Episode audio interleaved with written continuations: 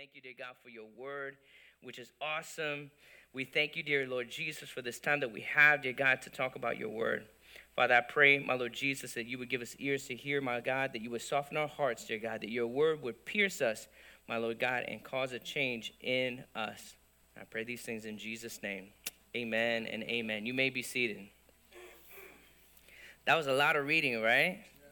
Yes, yes it was. There's good stuff there. So we're going to try to unpack this in the next 28 minutes and 10 seconds. So in the previous chapters, Paul would, Paul has argued that all are guilty of sin. If you remember, I don't know if you guys have been. How many of you guys have been with us through the whole Roman series so far? Yes, been through it. Yes, I know you've been through it. You've been here this whole time. It's so amazing, Bishop. So, from uh, if you guys remember from verse 18 of chapter 1, uh, pretty much through uh, chapter 3, Paul has made it clear that both Jews and Gentiles have all missed the mark, right? So it's like we're all on even on this even playing field that all of us we're terrible. We have missed the mark, and so there is uh, no hope for us. But then, verse uh, chapter three, verses twenty-one through twenty-six makes all the difference. Amen. It's so amazing. I love, man. I had to read the through those verses over and over again because it was just so good. How awesome God is that through faith in Christ's finished work, that is how we are saved. And so, what does Paul do? Like any good teacher, Paul's got to give an illustration, right? So then, what does he do? He's like, let me go ahead and throw Father Abraham, right? Father Abraham. Hey, man, he says, y'all that have been through uh, children's church, uh, y'all know that song. Um, so, it brings me to my first point. Abraham, and you're gonna write this down because you know I was I was late, and I apologize, but I I, could, I couldn't get out the points uh, early enough. I thought it was Friday, the cutoff, but I don't know what happened. I just got mixed up. But it's supposed to be Thursday. So uh, if, if you have an outline, if you don't have an outline, raise your hand. One of the ushers will come by and get you one. Um, but you're going to write it down. And it's uh, Abraham was justified by faith and not by works. Abraham was justified by faith and not by works. So I'm going to go ahead and give you guys a few moments to go ahead and write that down. Write fast.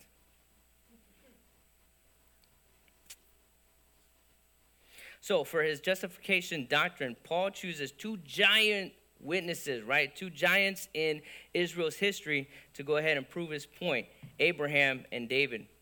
So, it was Abraham's faith, we see, that justified him. God promised Abraham descendants as innumerable as the stars. That's according to uh, back in Genesis. As innumerable as the stars through a son he didn't even have right? That's crazy, right? I'm gonna give you descendants and they're gonna be innumerable and it's gonna be crazy, it's gonna be amazing. You ain't even got a son, but that's okay, right? That's all right. All Abraham did was believe what the promiser God was promising. That's all he had. All he had was a promise. That's it. God didn't say, okay, God didn't go and give him anything. Didn't all he had was God's word, a promise and Abraham was crazy enough to believe it. He's like, I believe you wholeheartedly. And we're going to get into a little more, bit more about that uh, later on. Verse 4 is very interesting. Verse 4 says, Now to him who works, the wages are not counted as grace, but as debt. So when working for somebody, there's a certain expectation, right? That needs to be met before you get paid, okay? You have to lead, you have to reach a level of performance, right? If you're contracting somebody out, like if you're having them bring do like a fence or you know remodel your kitchen or do that kind of thing, there's a certain level that needs to be met, right? The person that hired you isn't just going to hand over the total sum of the job unless you do it right, right? Okay, so I had uh, this reminded me of of a teacher that I had. Now this teacher was a very good teacher, very honest, very just so he didn't believe in rounding. What teacher does not believe in rounding? I don't understand that. Now, me, when I went back to school the second time, uh, I had a conversation with my wife. She's like, You ain't going back a third time, right? Or a fourth, no, it'll be the fourth time. I'm like, baby, listen, I need to get educated. I need to, I need to be better. She's like, yeah, I don't think so. so, uh, so this teacher of mine, um, he didn't believe in rounding. So in his class, you know, I did the best that I could, you know, because this is my full time. That's what I was doing, right? And um, I remember at the end of the semester, we got through all the tests, everything, all the assignments on. I had I had an 89 in the class. Mm. He was a just teacher, right? He was very strict by the book, right? He said, You got an 89. I give, and this is what he said at the beginning of the semester I give the grades that you earn. And I'm like, Okay. I get to, now at the beginning of the semester, you're like, yes, that's great. That's fantastic. That's good. I like that because I'm going to do my best and I'm going to earn an A. That's what I'm going to do. So it gets to the end of the semester. Everything is graded. We're at the end. And I see the, the grade, it says 89.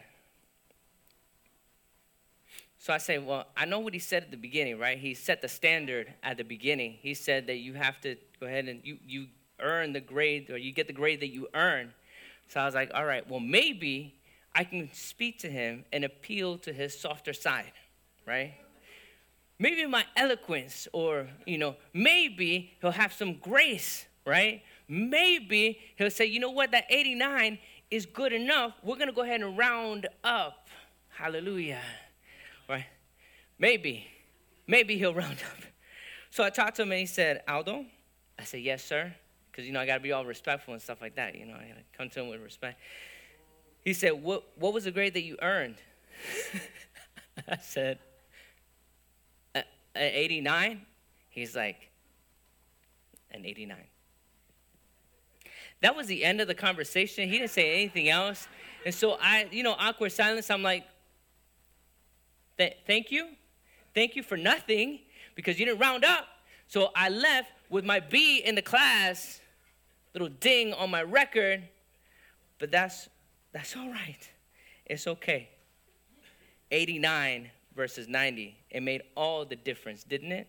Between a B and an A. As we learned that we all fall short, right?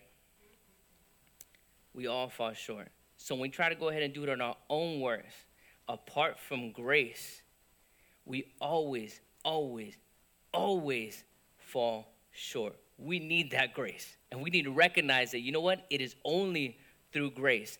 It is nothing that I can do of myself. I can't work. I can try to work. I can try. And I, make, I might make myself feel better, right? Because I'm doing all this stuff. I'm a philanthropist. That's rich people that give away their money. I'm a philanthropist, right? And, and I just, you know, I, I want to help everybody but it's not good enough. It is an 89. It is an 89.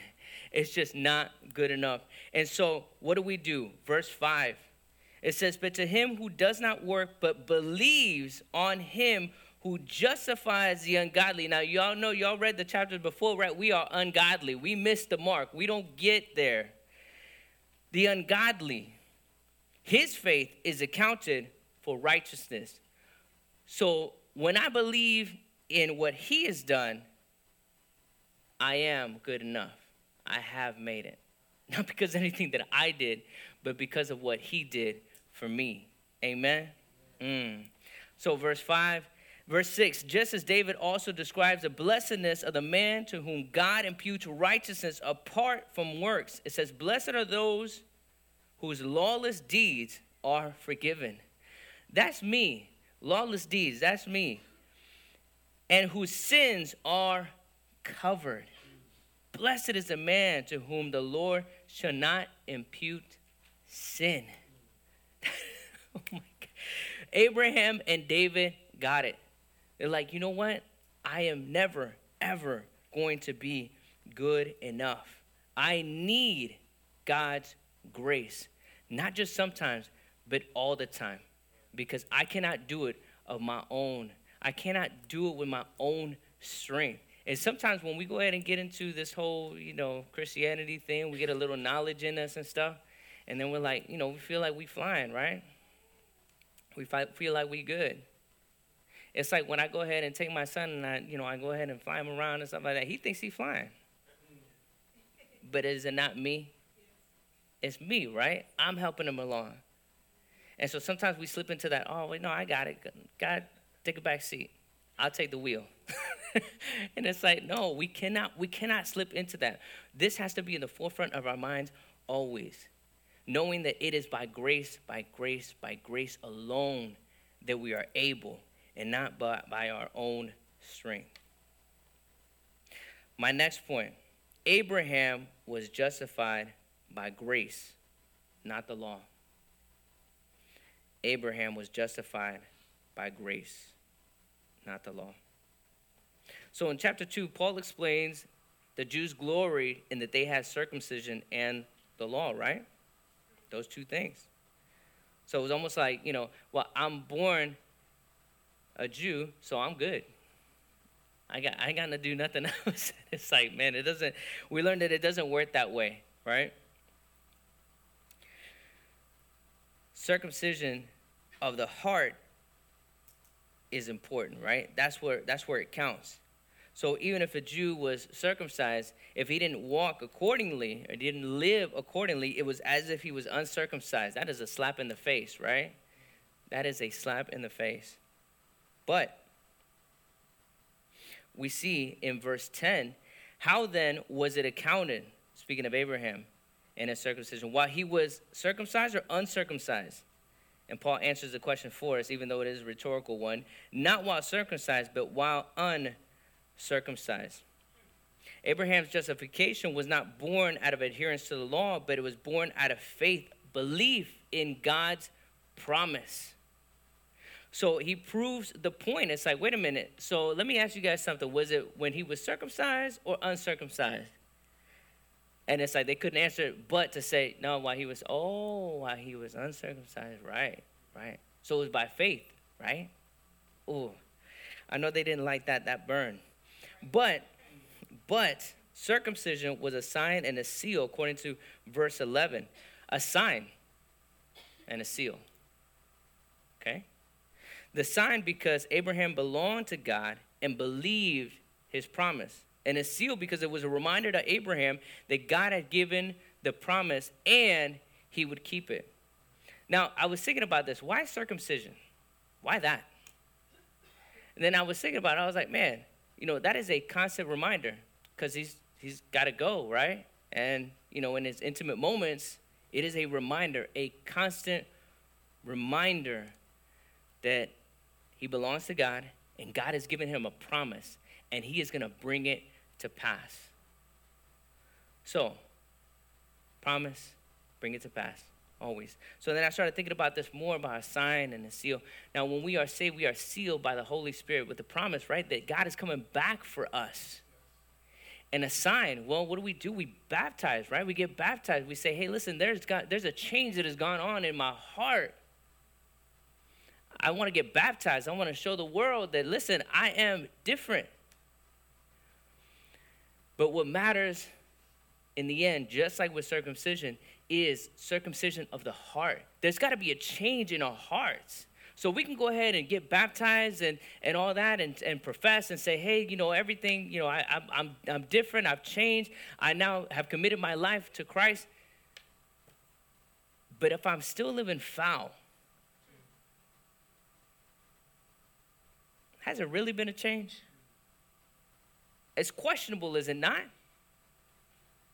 So, just like the Jews, we fall into the same kind of category like, oh, I've been baptized. I said a prayer. You know, I'm good. But there has to be a change in our hearts. Our hearts have to change. So, our, our heart, in adhering to God's commands, cannot be to earn anything. We cannot earn His grace. Instead, our obedience should be an outward expression of the change that has occurred in our hearts. i say that again. Our heart in adhering to God's commands cannot be to earn anything. We cannot earn His grace. Instead, our obedience should be an outward expression of the change that has occurred in our hearts. Jesus said, If you love me, keep my commands, right? If you love me, keep my commands. He commanded us to love one another, right? Isn't that hard sometimes? Sometimes I am unlovable. Sometimes I wake up on the wrong side of the bed and I'm surprised that my wife doesn't smack me in the face.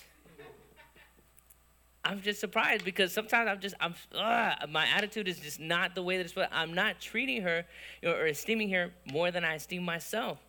I'm not doing those kind of things. I'm not looking out for other people. Sometimes I'm like, what is wrong with me? I need His grace, y'all. I need His grace.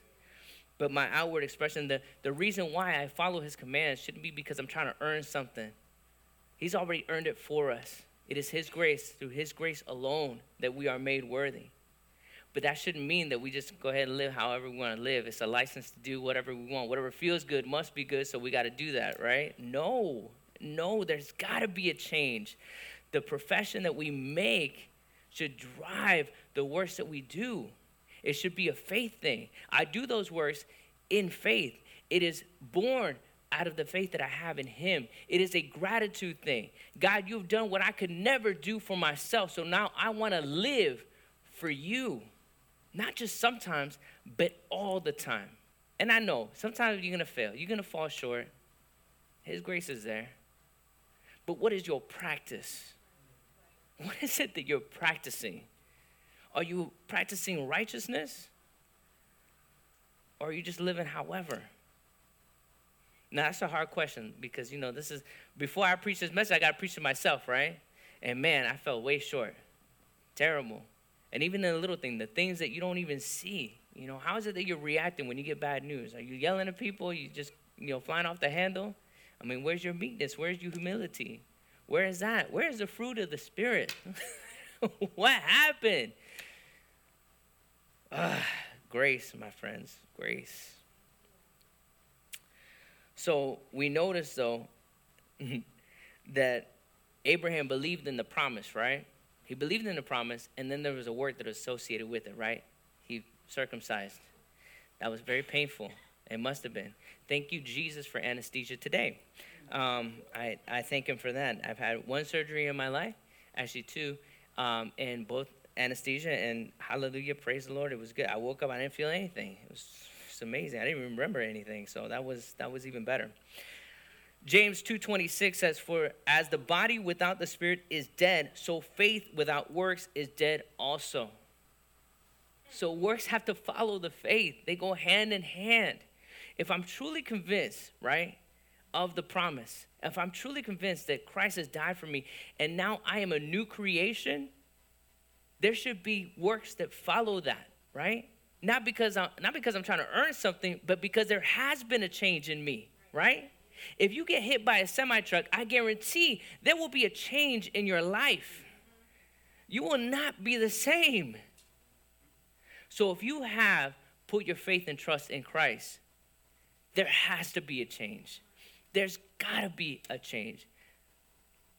Even though might, sometimes you might not see it, but others got to go ahead and see it in you. Amen. There's a sister that you know she's near and dear to my heart, and um, she was, she always told me, Pastor Aldo, I just I don't see a change in me. And I'd go through the list. I said, Look, you used to be like this, and now you like this. You used to be like this, and now you like this. You used to be like this, and now you like this. But you know what? God is working in you. He's changing you. You didn't get like that overnight. It took a while for you to get it all crazy like that. Be patient with the Lord. He's working it out in you. Amen. I gotta hurry because I only got a few minutes left. My last point Abraham was justified by resurrection power and not human effort. Abraham was justified by resurrection power. I love that we sang about that today and not human effort. Paul saw the rejuvenation of Abraham's body as a picture of resurrection from the dead. And then he related it later on in this section, verses 18 through 25. He re- related it to the resurrection of Jesus Christ. Verses 17 through 18. I'm going to read that. As it is written, I have made you a father of many nations in the presence of him who, be, who, whom he believed, God, who gives life to the dead and calls those things which do not exist as though they did. I mean, proof of that is, you know, at the beginning, right? God said, Let there be light. There wasn't any light, but he called it forth and there was light, right? And he called forth the animals and all those kind of things. And I mean, it was, it was just amazing, right? So this is what God does who contrary to hope, verse 18, who contrary to hope in hope believed, so that he became the father of many nations, according to what was spoken, so shall your descendants be. who gives life to the dead. Were we not dead in our trespasses? Did he not come and give us life? Quickened our spirits, right? Connected us once again to the Father. Did what we could not do for ourselves. We cannot raise ourselves from the dead. It is a God thing. Human effort is simply not enough. Verse 18 is very interesting. Contrary to hope, in hope believe. Abraham's hope in having a child by natural means was over, right? You said he was about 100 years old, and his wife was really old too. So, all that, you know, I mean, it just wasn't going to happen by regular hope, by human hope, right?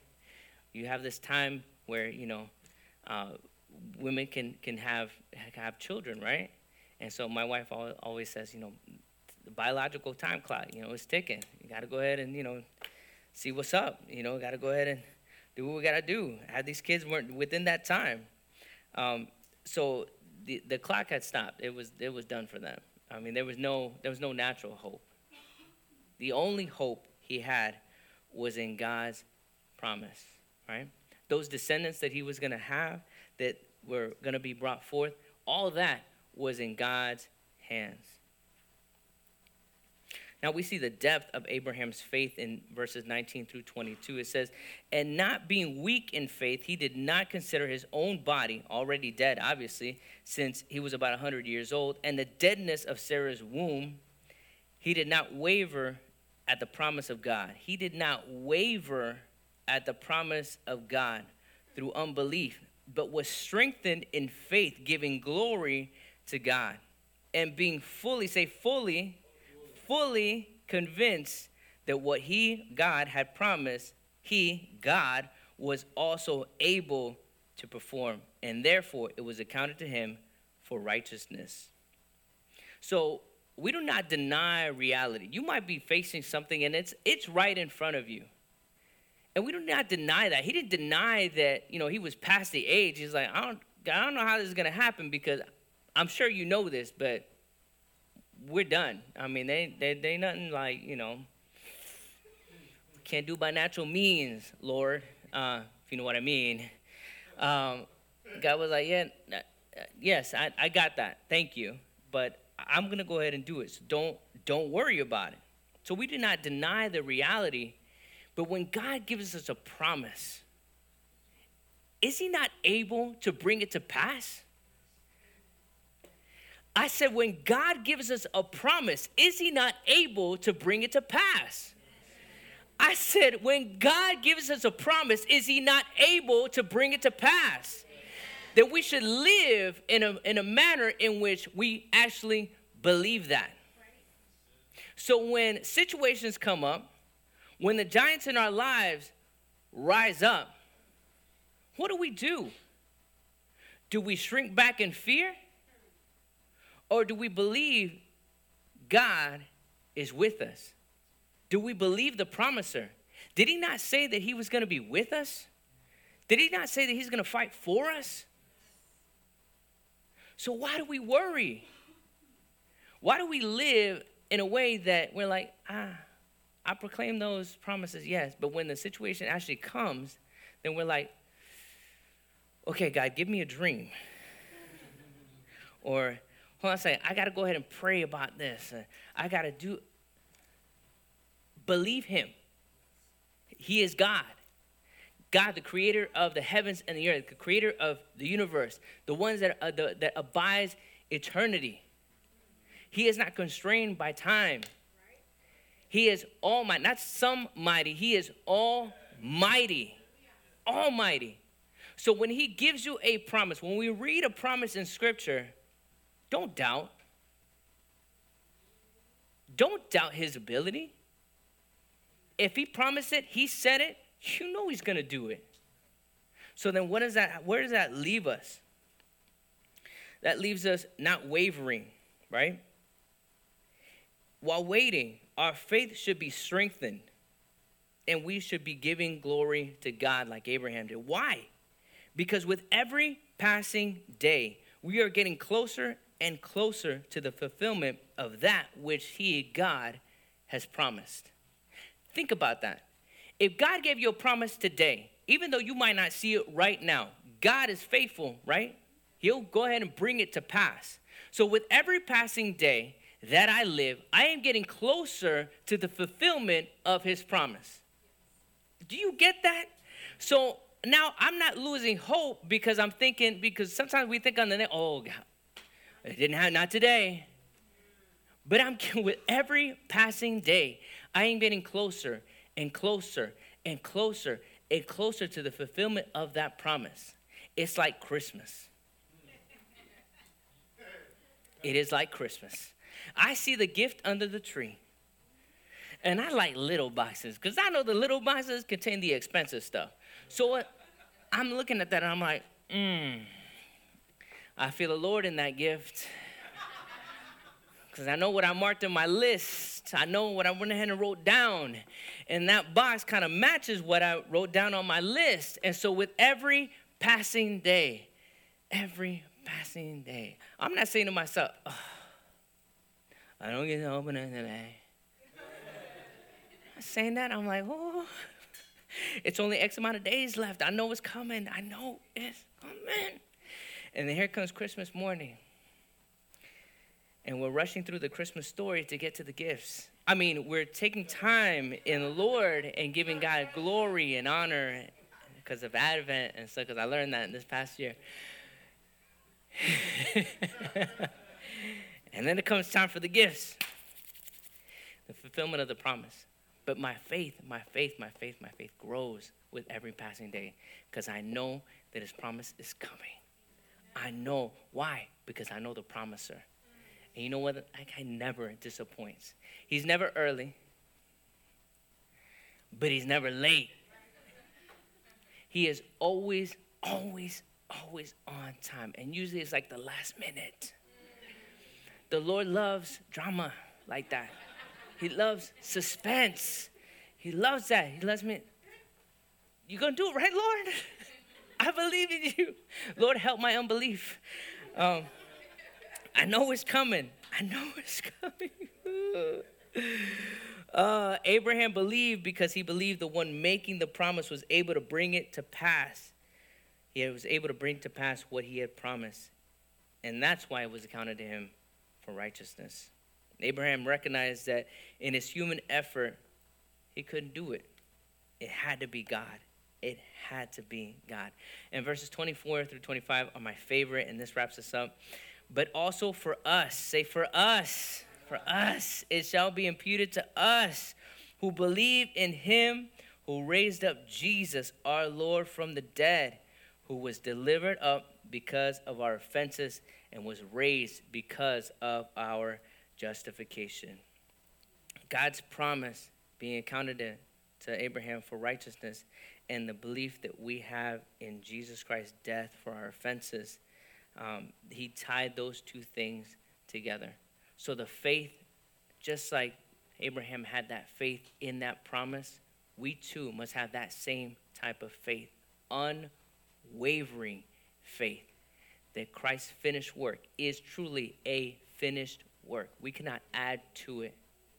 He has justified us by grace alone. And now it is our job to live out in that grace bringing him glory and honor in all the things that we do. Because we his kids, right? We're the king's kids, so we need to act right. Amen. Amen. Come on and put your hands together for Jesus. Come on and stand to your feet. I want you to bow your heads, and I want you to just think about this. We cannot save ourselves by our own efforts. We must believe in Christ's finished work wholeheartedly. God's promises are faithful. We can trust in Him. If He promised it, He is more than able to fulfill it.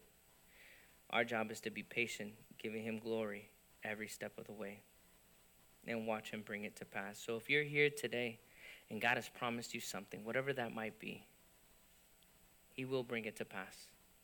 Be patient. Wait on Him. In the meantime, put your hands to work. He's got it well in hand. He's going to take care of that. If you're in this place and you said, you know what? I've been trying to go ahead and save myself through my own efforts. I've been trying to go ahead and do things on my own strength. I'm here to tell you stop.